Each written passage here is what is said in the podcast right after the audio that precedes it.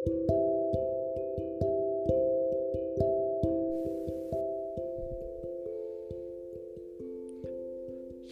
Bapak Ibu, saudara-saudari semua yang dikasih oleh Tuhan. Kembali lagi kita akan belajar firman Tuhan dari seri kitab Ayub.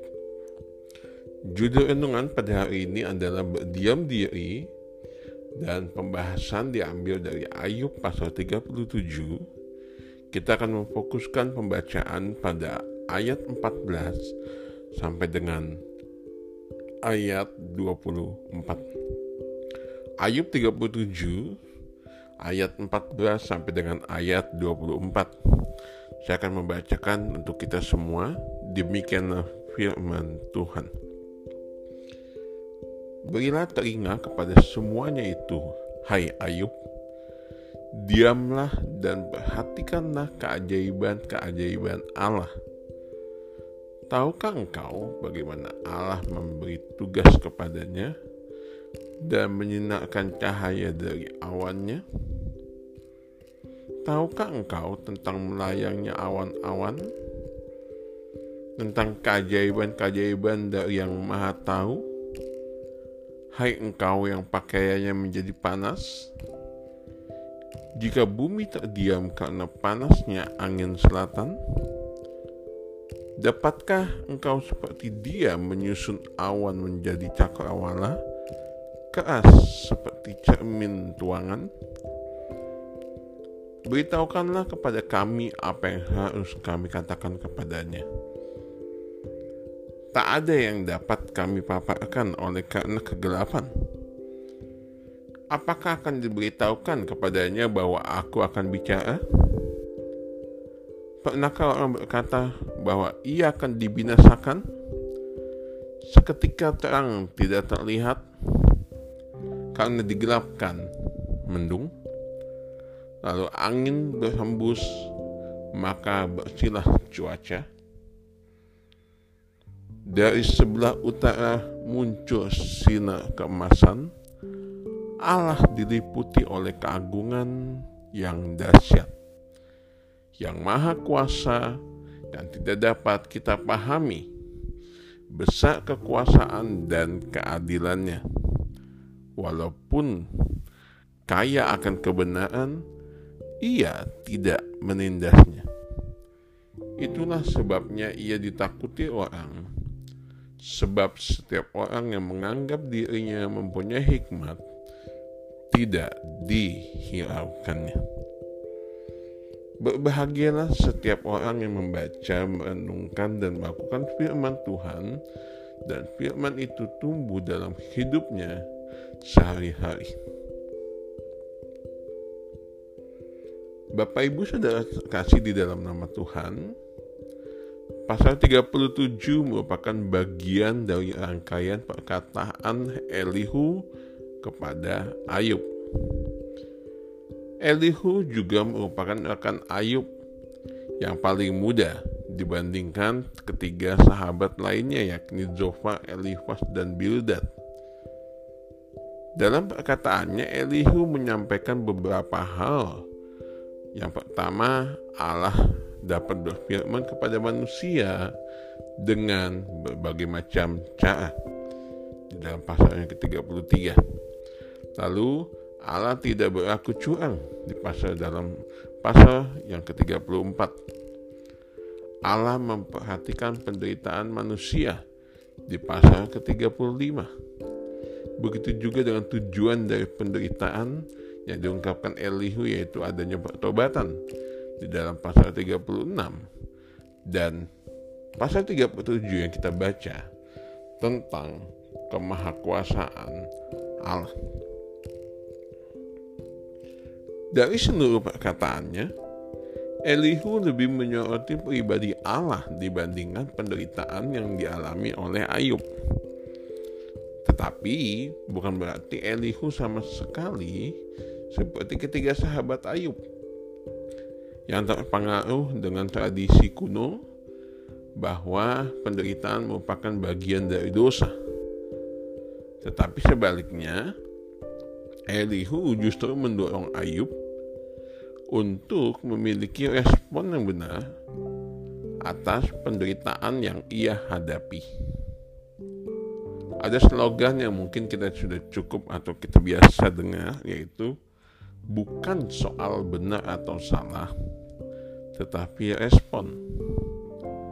Dalam hal ini Elihu melihat penderitaan yang terjadi pada Ayub bukan karena dosa atau tidak, tetapi bagaimana Ayub dapat memaknai penderitaan tersebut dengan respon yang benar.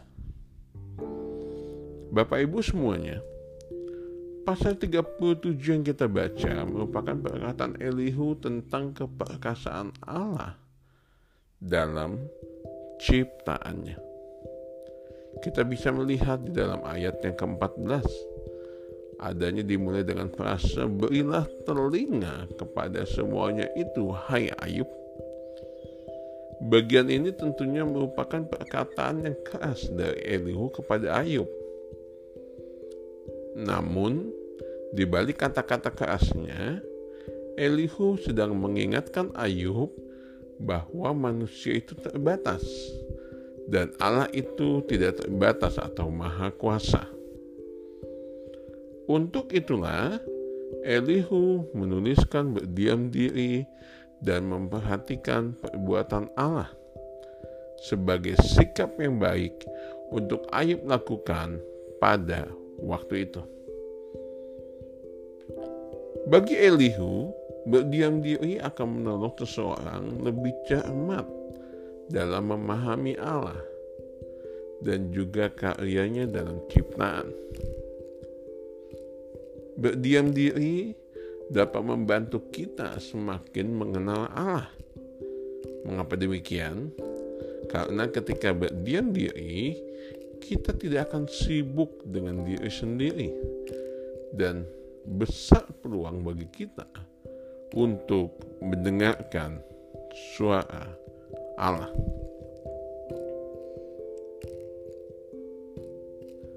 Ada seseorang yang kita pasti tahu yaitu Bunda Teresa atau Mother Teresa yang dia mengabdikan hidupnya untuk kaum papa di India atau di daerah Kalakuta.